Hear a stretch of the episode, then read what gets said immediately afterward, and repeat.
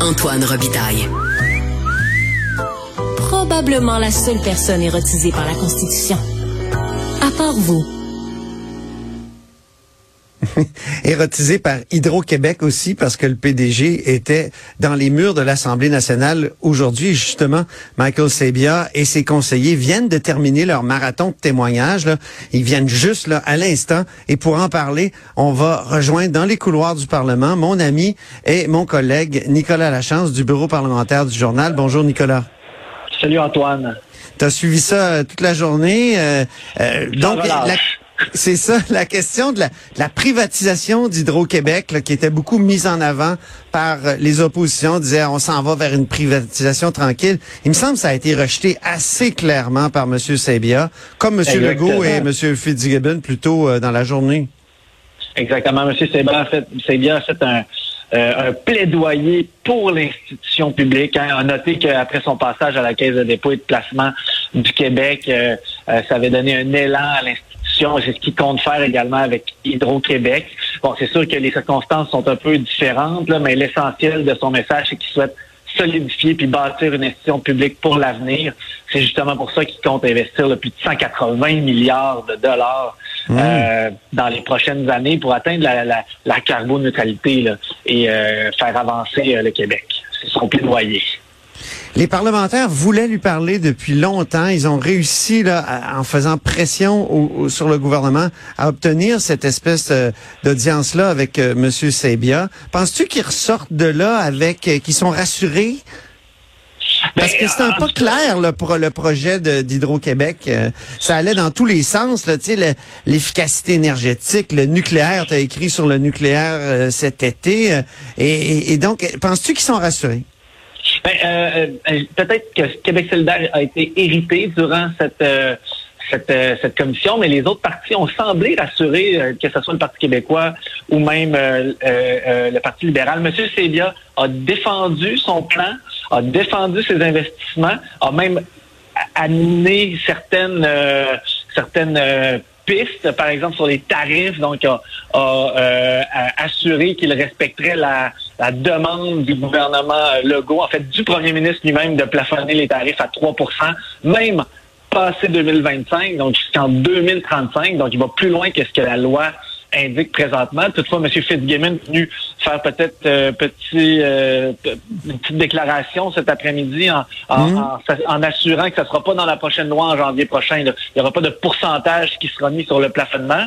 Euh, donc, il va falloir se, fier à la parole du premier ministre. Donc, si le gouvernement change, les, tarifs pourront augmenter. Là, il n'y aura rien qui sera mis dans la loi directement. C'est ce qu'on comprend là, euh, en ce qui a trait aux tarifs. Euh, voilà. Mm-hmm. Puis ramener, ben, le souhait de M. Sebia, c'est de ramener la croissance économique chez Hydro-Québec. Il a parlé énormément du passé, de l'histoire, de, tout ce qu'ils avaient construit. Mais Nicolas, moi, ça m'a surpris, ça.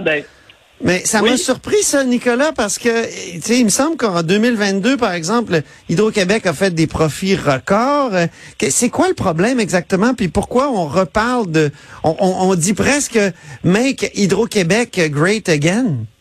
Ben, je ne sais pas si euh, Sophie Brochu euh, sera contente d'avoir entendu ça. Il y a quelques il y, a, quelques déclarations qui ont peut-être euh, euh, fait sourciller euh, même des gens de la haute direction qui étaient présents, parce que c'était leur plan à eux aussi, il y a ben quelques mois à peine. Mais, mais bref, ce qu'on comprend, c'est qu'il veut faire rêver, mais il veut aussi, il, estime que c'est la mission d'Hydro-Québec de léguer un environnement solide pour les générations futures, que c'est la, c'est la mission, c'est ce qu'on se doit de faire, comme nos prédécesseurs, les, anciens bâtisseurs ont fait, qui permet actuellement justement de donner au Québec une espèce d'élan vers euh, hmm. l'électrification des transports, parce que et, c'est ce qui a été fait par le passé qui nous permet aujourd'hui d'être d'être plus vert qu'ailleurs en Amérique, comme se targue le premier ministre présentement. Ben oui.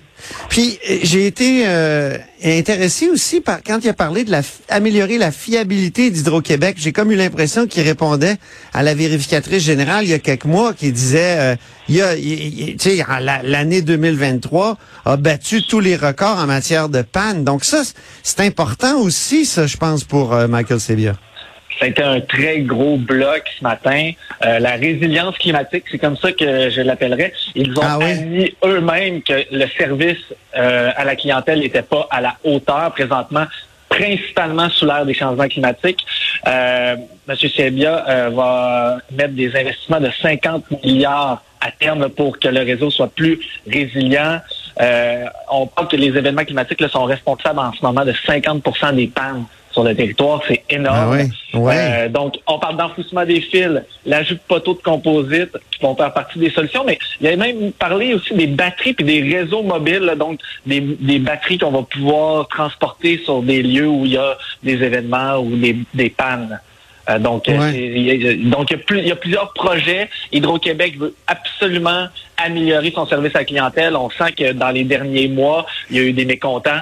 Et euh, c'est ça reste que euh, le, le, le principe de base d'Hydro-Québec, c'est de rendre un service aux citoyens du Québec.